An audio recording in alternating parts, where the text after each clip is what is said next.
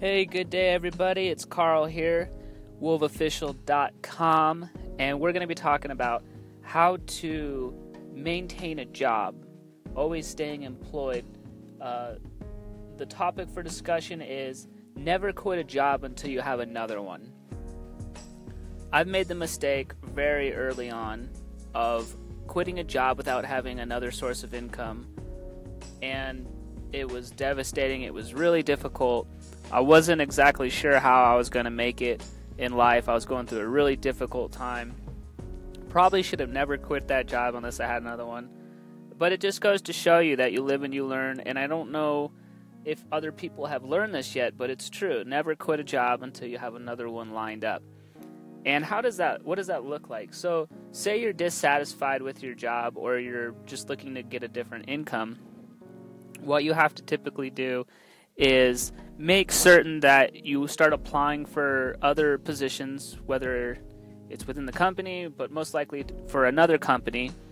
And while you're while you're researching, you know, you the and you apply for the position, the other job, the other company is going to call you for an interview. So what you do is you take leave, take a leave of absence from the current job that you're at to go to the interview. And from that point on, you'll be able to, um, you know, don't ever, you don't want to leave the current job that you have until you have an offer of acceptance from the next job. Because all that stuff is great, right? You quit your job and you're going to start working for this other place. And before you know it, they say, oh, the position's been filled. We're going to go with somebody else. Even after they said you got the job in an interview, don't, don't quit your job until you have the offer of acceptance.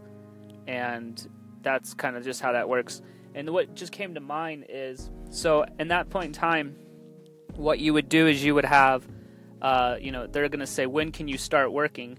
I believe what you would want to do is, you know, you put your two weeks in. So they say you're hired, you got the letter of acceptance, then you go to your job and then you put your two weeks in.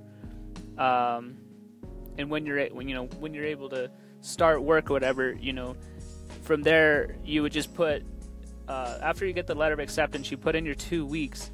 So when they ask you when can you start work, you could say something within a month, you know, something within a month, uh, budgeting for those two weeks. And I believe that's how that would work. I've never successfully left a job until I had another job. That's full disclosure. But what I do know is that's just how it's done. And that's what's going to keep your income coming in.